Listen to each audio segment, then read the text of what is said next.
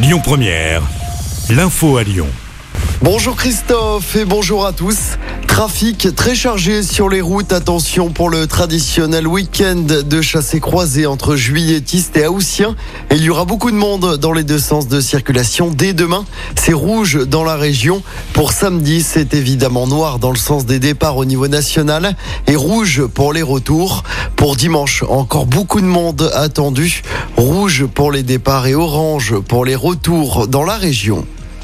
Dans ce contexte, ce nouveau coup de pouce à la pompe, Leclerc lance à partir de ce soir une opération essence à prix coûtant dans près de 700 stations en France. Ça va durer jusqu'à samedi, au moment donc de ce chassé-croisé. Les incendies qui ont fait leur première victime cet été dans les rangs des pompiers. Un volontaire de 54 ans, l'adjudant-chef Martial Morin, père de deux enfants. Il était hospitalisé depuis mi-juillet après un malaise alors qu'il combattait un feu à Tarascon dans les Bouches du Rhône.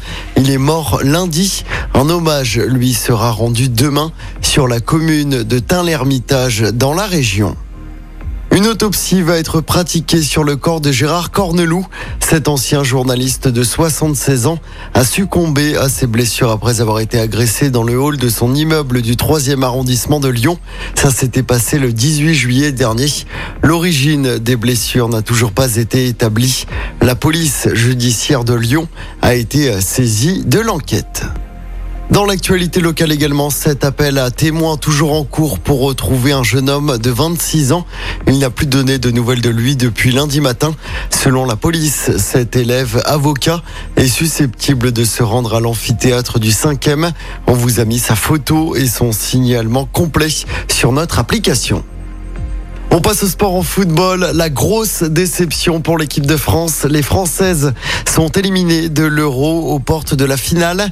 Elles ont été battues 2-1 hier soir face à l'Allemagne.